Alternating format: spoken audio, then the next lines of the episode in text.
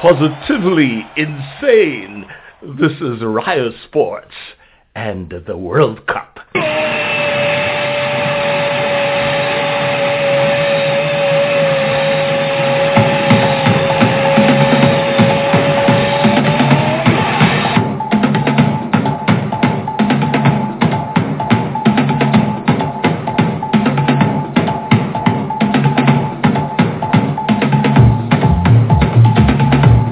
So this is your lucky day. You get to run on to the World Cup soccer field and raid two jerseys, one each off of the backs of any two World Cup players. Which two jerseys would you run off with?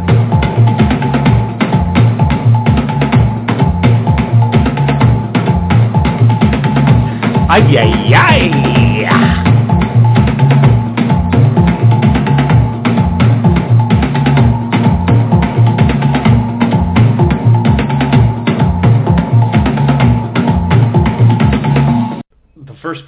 I would go for would be Germany's Mueller. I like how he plays, and I love how he cut his eyeball and still just plays like a beast. Very respectable. Uh, my first selection was also Thomas Mueller, just because I really enjoy his style play.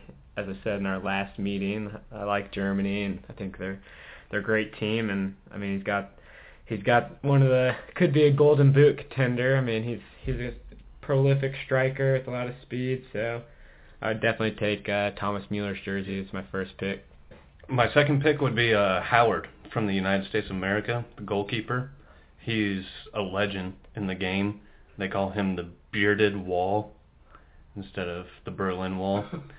he, he plays really well. I like his style. Like he keeps very solid, stoic, and doesn't whine and complain very much. He just plays the game, and I enjoy that. My second pick would be Cristiano Ronaldo. Um, I just think he's a great player, even though there's a he can be a little bit of a, a negative um, member of the the football team or soccer team, but I like his style, and I think he's just one of those iconic players in the in the game right now, and so it'd be um, pretty cool to have one of his pieces of memorabilia.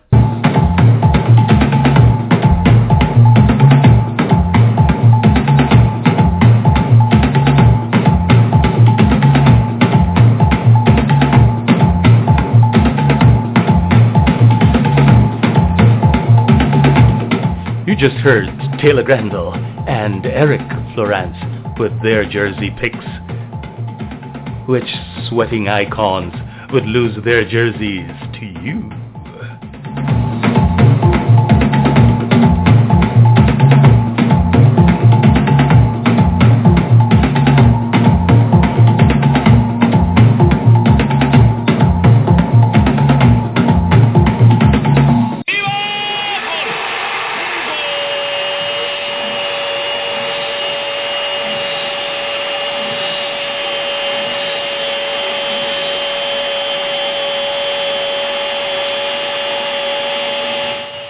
And welcome to The Journey, your radio show, hosted by Neville DeAngelou, author of A Soundbite Life and Flight of the Fused Monkeys, a PRG Emerging Technologies Forum keynote speaker and founder of Ryo Sports.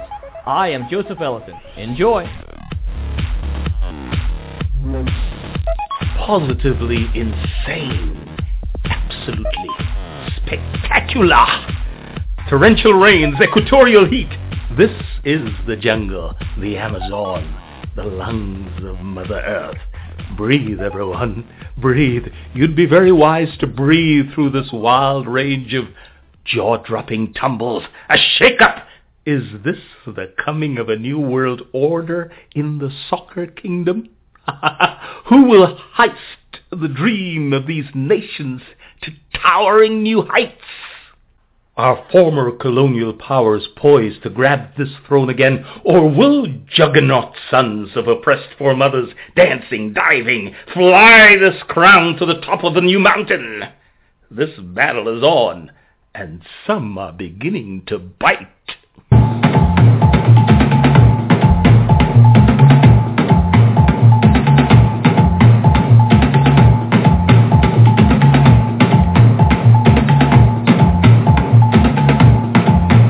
ryosports.com. That is R-Y-O-S-P-O-R-T-S dot com, ryosports.com. Check us out. Go there, you'll see the 50 most shocking World Cup moments ever. It's already visited by over 10 million viewers. Check it out after the show. ryosports.com. Click on soccer. The 50 most shocking World Cup moments ever. It'll give you a good rush. But what about this World Cup? What are the most shocking, exciting, interesting, or heart-stopping moments you've experienced so far? So the most shocking moment for me thus far in the World Cup would have to be Suarez's biting attack on it, the Italians. Uh, I just don't understand it, and the fact that then he tried to play it off as though he was the one that was fouled just it's comical to me, but I just can't believe that's something that occurred during a World Cup match. I, I do agree that was pretty funny. Not funny. Not funny. Well, it, it was interesting, and I saw lots of comments from my South American friends Mm. on Facebook about it, and like a picture of Cesar Millan, the dog whisperer, with uh, Suarez's head in a dog cone Yeah. to stop from biting. Yeah. I thought that was interesting as well. One of my favorite moments was uh, Colombia versus Japan, and Honda's cross, and the guy that uh, dove opposite of the goal but still headed it into the goal was really good for me. I also really liked uh, one of Belgium Holland's first goals in the whole tournament, which was a flying Superman header into the Oh, Van Persie's. yeah. Uh, I remember that. Yeah, that was like from way outside the box, and he flew and still managed to head it into the goal. If you're just joining us, I am Neville. I'm with Eric Florance, the expert, former football slash soccer player for Dominican University, and uh, Taylor Granville, the enthusiast, who is just back from Peru. Eric's pick for the cup is Germany. Taylor picked Costa Rica as his sleeper winner. We also have on the show Jose Godoy from Spain. His pick is Colombia. Ludi Lobo from Spain. Her pick is Germany. And Daniel Hernandez, who is backing Mexico and uh, picking Germany. Okay, what about the infamous alleged Suarez chomp on the Italian player's shoulder? As despicable as it is, I know Taylor thinks it is very funny. Let me pose this unthinkable question. Why is this bite any different from any of so many other illegal and horrendous moves in the field? Butts, elbows, kicks, trips, stomps, knees in the groin, spit in the face. Why, why aren't all of them treated with equal distaste and outrage? There's no need for it, and I mean the fact that he's done that previously and he still continues to do it. I mean that's that's scary. Me, from a novice standpoint, I would say because it's so intentional. Like the headbutting, the high kicks, those those happen during the game. Like that's the sport. But intentionally biting somebody when the ball is not even near you. So like, you, but you're saying that the headbutting isn't intentional sometimes? Ty- or, uh, typically or they're- a, a kid, all right, go ahead. Talk to me about it. Zinedine Zidane did it. Zinedine Zidane did it back in the day, and he is the man for doing it. But his was for a totally different reason. He wasn't looking for a call. He was getting somebody back for a previous play. And Suarez's was intentionally trying to get a free kick to score a goal. Hmm. What, what do you think? All right. How does it compare to? I mean, I agree that the that it was an extremely intentional move, and that's the thing that puts it above the others in terms of just negative things or, or physicality that's a natural occurrence of the game. I mean, there are certain things that happen throughout play that are intentional in terms of grabbing and pushing and sliding that can lead to a negative result, but uh, the fact that he in in the video, I mean, you can distinctly see him going in for the bite on the guy's shoulder, so that's definitely concerning. Um, as compared to the Zinedine Zidane uh, incident, um, I mean, I I don't agree with what Zidane did. I do believe that it was in, in the heat of the moment, but um, I think it kind of tarnished his his image and it, his I mean respect at that point. So they were he was at the the height the height of his career, and in that moment in time, it's kind of sad to see that occur. But I do think there still was a slight disparity between those two moments. His was although intentional, it didn't seem as extreme as Suarez's attack. See, me personally, I think it gives more respect to Zidane because the play before he got taken down, where most people would lay on the ground and cry, Mm. he got up, and the next play down the field, he took the guy out, and I appreciate that. That's sports. That's testosterone. That's that's what sport is about. Is going for each other. Like you're playing full out. Like it's competition, and I appreciate seeing that from somebody instead of laying on the ground for five minutes, calling a timeout, blah blah blah. I mean, I believe that there's a competitive spirit there, and I think there's a way to resolve getting taken out in a previous play, but I don't think intentionally attacking somebody is the way to do it. I think you go down the field and you become the the person to score, to set up the assist, or you do it in a way that's you know acceptable. You don't do it in an illegal fashion in terms of harshness that where you could injure somebody. I don't think that's the appropriate way to resolve the issue.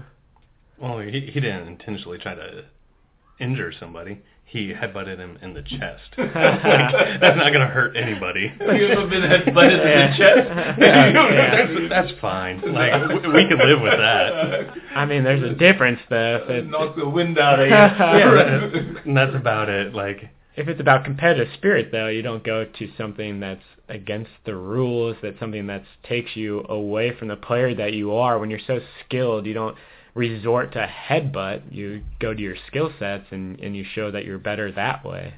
But if the referees are not showing you that this is how the game's going to be won, it's going to be by how things are called, then I could see where there is a frustration and you're going to take it back out on the other team. Like Suarez's, he was in the box and he was trying to get a foul called so that he would get a penalty shot. Like he was in the box, which is a goal, which is a huge detriment to the other team. True or no? I mean, I disagree. I don't think location has anything to do with the the result or the mindset or the appropriateness of these actions. I think they're both of them are wrong. One more shocking than the other. For some reason, a bite is just ex- is extreme by all means. So, um, but I don't think really location has anything to do with it. I don't think that's the way you handle a situation of that that matter that that sense. You just go and you play. You show you're the better player, and you do it within you know the the limitations of the rules. You don't just take it upon yourself to take somebody else out intentionally. Zinedine though wasn't looking for a free kick, a penalty, anything of the sort. He was looking for retribution, whereas Suarez was looking for specifically a free shot. Like he was in the box. If he wasn't out, if he was outside the box, it's a free kick, which totally changes it. But he was within it. He was within the goal. So you're giving him a pass because it was retribution? That's. I mean, are you saying that was somebody a retribution inspired? Yeah. Yeah. Well, m- me in sports, if if I feel that you've slighted me, I'm gonna get you back. Mm. And That's why we don't play contact sports together. but that's the way it is. It's it's competition. Like people go at each other for a reason. Like that's why it, we have these now. Is it's like for example, American football Mhm. is considered old time war. You have your generals. You you have different positions. You're attacking. You're trying to get your ground, Mhm. and people are going to go after each other. Like the best go against the best. A huge example was the last Super Bowl. Sherman from Seattle. There was a huge clash between him and what was the guy's name? Crabtree. Crabtree for San Francisco. Mhm. And it's all in competition. And they understand it afterwards. But it's the heat of the moment, like he said. Well, for, for me, to be honest with you, I, I think um, what makes competition, these kinds of competition great, what makes the battle vital and valuable is the fact that you can use your skill set to be able to, rather than to come out of the, the, the parameters of the game, to start getting in people's face. The, you know, to me, when this is just personally, once you do that, then that spoils the whole sport for what it is. Sport, the, the beauty about it is that you could have these rivalries, you could have these battles, you could put your whole soul into it and then come out and shake hands and keep going. Now I know some people can't do that, but I don't know.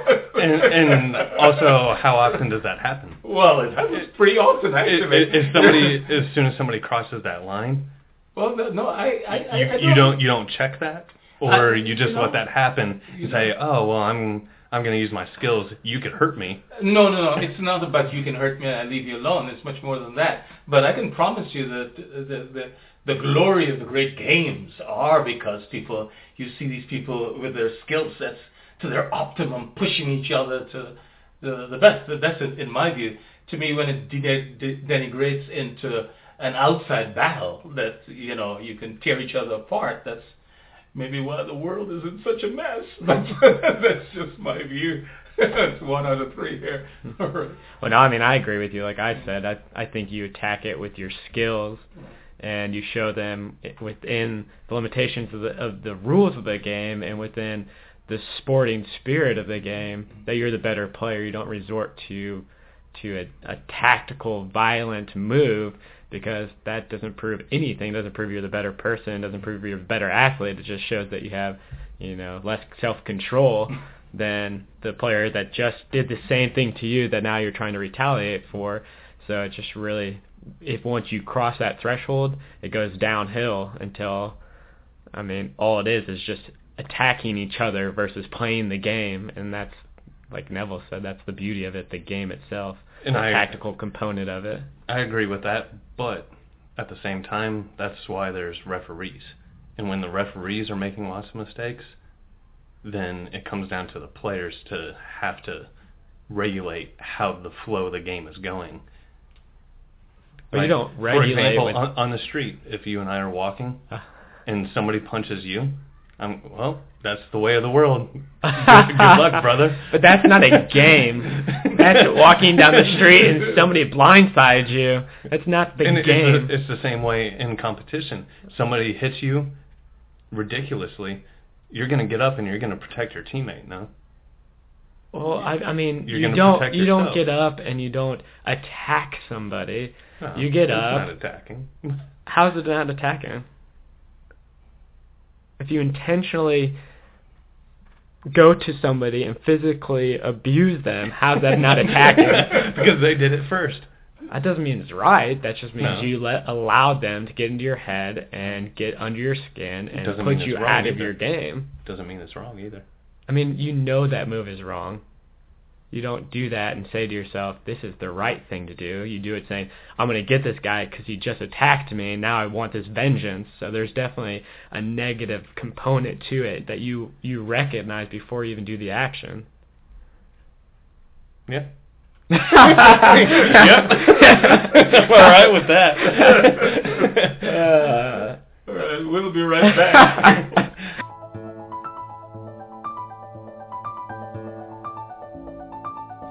Along the journey, we stop at intriguing places and meet fascinating people with novel solutions to some of life's tricky questions. And we play a few games and track the remarkable characters of three classic books, A Soundbite Life, Flight of the Fused Monkeys, and Illicet, A Time to Begin Again, all of which can be found on Amazon and Barnes & Noble.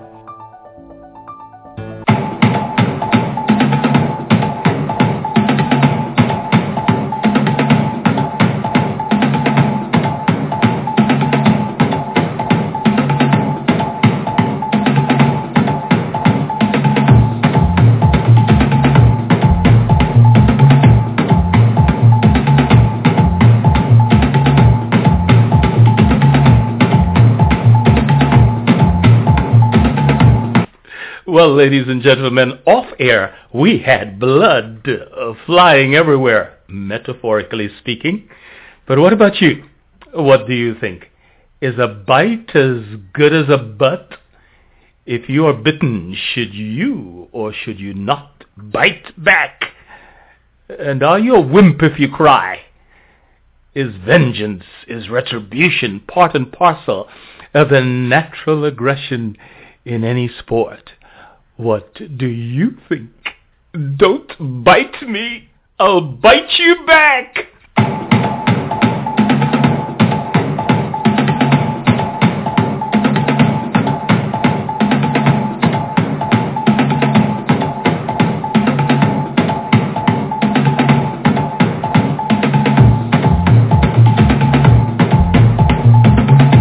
During our next session, we'll confront the role of the referee in every sport. Are they the devils in disguise? Or are they just badly misunderstood servants paid much too little? Anyway, back to football, or soccer if you prefer. The numbers, the stats, they are through the roof let's get to our expert and see if we could understand the game a little better. So, Eric, obviously in soccer the aim is to get more goals than the other persons, but you know the field is set up in a certain formation. You have certain field positions. What is all that about? Well, I mean, in in terms of the game overall, mm-hmm. um, you have 11 men on the field, mm-hmm. um, each side and you start with your goalkeeper, who's the protector of your goal. Mm-hmm. Um, they sit in there and they stay within the confines of the box. At least that's where they can use their hands. They can move her outside of that, but then they lose the privilege of using their hands. Mm-hmm. Um, from that point, you kind of move up into the defensive third, um, where you can have multiple formations and mul- multiple sets, but um, in terms of standard positions, you kind of have your, your central back or your sweeper, as a lot of people call them, um, and then you fan out from there, having uh, defensive backs on either side, both right and left, with usually a, a stopper position, which kind of um, is the the point of that formation, depending on what you're utilizing. But and they kind of that's to protect your the defensive third, but then that's the the staple of your defensive third. Um,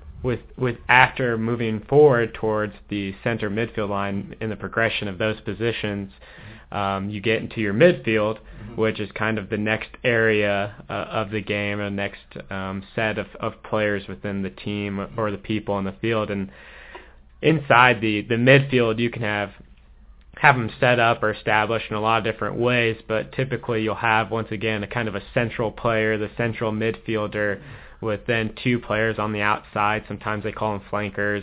Sometimes they just call them right and left midfielders. But you kind of keep that same um, kind of shape. And in the in the midfield, you have a central player, and then the ability to feed balls to the outside, so you have people kind of flying down the the sidelines there. And then you transition up to the to the offensive third, um, where you can then have your strikers and um, you can set those up. You can stack them. You can fan them out. You can do all sorts of different positions in, in the offensive third too. But you'll have you know whatever number of remaining players that you haven't utilized in your defensive third or the central midfield. Mm-hmm. You'll place them in some formation at the top with your your striker, your attackers, mm-hmm. and they're kind of the they're the the people that you would hope bring uh, the finishing power to your team and are the scoring uh, individuals. No, you, so what was your position and what was the specific role that you played? Uh, I kind of I, I played in multiple different capacities. When I was younger, I actually started uh, as a defensive player, um, but as I progressed through the different rankings and I started playing at the higher levels, predominantly I played up top. I was a striker, but um, when I went into college, they u- utilized me in three different positions. I played up top. I also played as a flanker, usually on the right-hand side, and then they'd also set me in the central midfield position to distribute the ball. So I kind of, as I got older and got further into the game, I moved from a defensive role into more of an offensive capacity. Mm-hmm. Which, when you say striker, what does that mean? Me as a novice, I'm not sure. I, I was the I was the forward. I was the person that you're getting as you develop your your play, as you progress the ball up the field, you're getting it to that top top player to hopefully control and then finish and score for you. So I'd be making runs down the field, getting balls dropped in, um, collecting it, trying to score, but I'm kind of that, that finisher, that final player up top. So what are some of the players that the audience would recognize? I mean, for the Americans, Clint, De- Clint Dempsey is our our main forward. Jozy Altidore used to be up there, but he was injured. But they're kind of our our offensive power firepower up there. But uh, they're our main strikers, and uh, so I played kind of in a similar position or capacity as them. Does it mean that somebody who is in a defensive position can they strike for goals as well, or go ahead? Yeah, any any player on the field can, has the ability to go up the other field and score. So um, you're not limited just to that role. You can maneuver and move at at any point within the field. Um, just typically for a formation standpoint, you kind of stay within your roles because otherwise there could be a counter if you weren't able to finish. But anybody can score, and depending on what the the style of game you're playing or or what kind of set pieces you're doing, you'll bring your defensive players into those different roles to become the scorers, to become the the finishers. But uh, most times we'll stay back and kind of hold that shape and protect it for make, making sure there's no counter against you if your strikers and midfielders lose control, um, so that you kind of have that safety net and that ability to um, resist the surge of the other team. Hmm.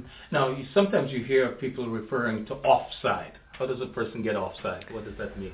Offsides means that when you have an offensive player or anybody moving up the field um, against attacking the other defense, if the defensive line, um, if they move into a position where they're in front of you or you're behind them before the ball is played or when the ball is played, then you're offside. So essentially you can't drop in behind the defensive line and just sit there and cherry pick. You have to be moving with the, the formation and stay in front of them till the ball's played, and then you can make your run in behind, or you can make it simultaneously uh, as the ball is being played. But you just can't cross that the defensive line during the, the, the actual play until the ball has been moved into that, that position.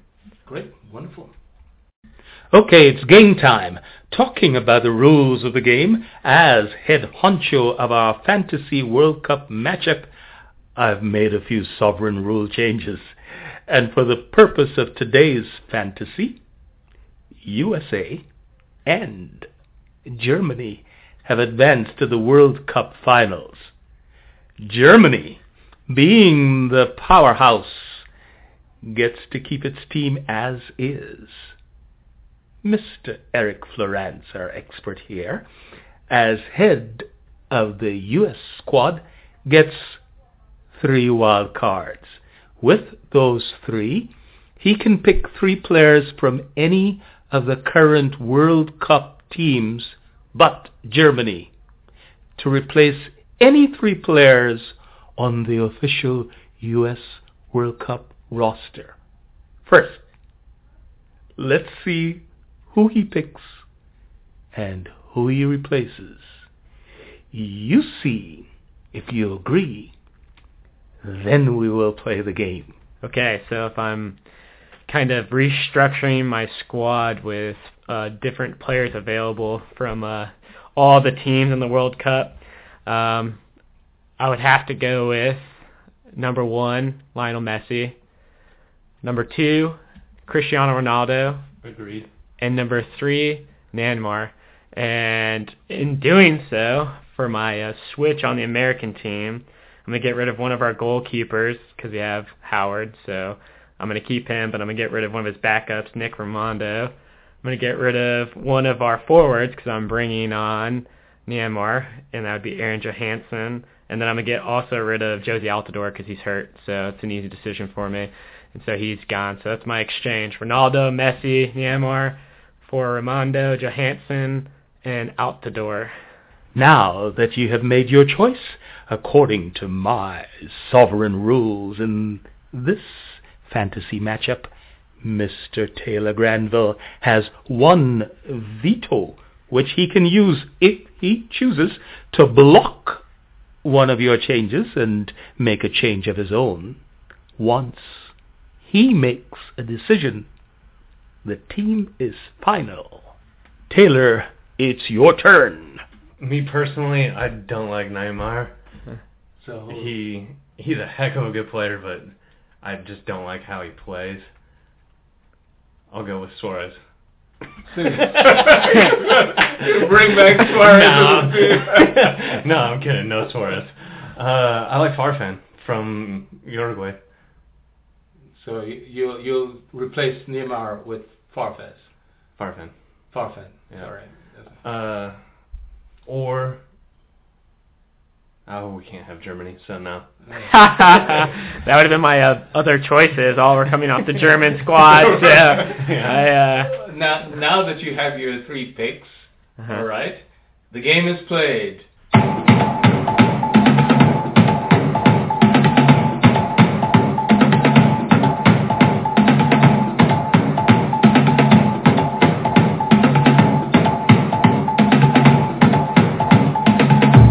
Halftime. What's the score? Three one. Three one in whose favor? U.S. now. Uh, what do you say? Oh, with that squad. Halftime. I'm gonna have to give us the advantage on this, and I'm gonna go with a two two nil scoreline at halftime. At halftime. Plus two, either way. Plus two.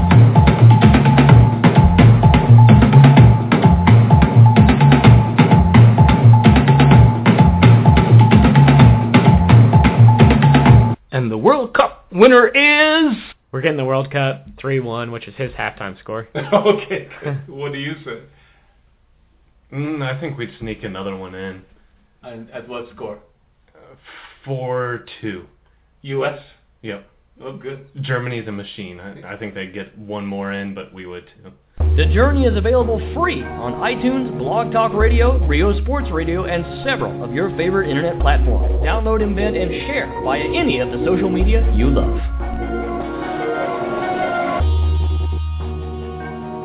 Estamos en The Journey con gente e historias increíbles.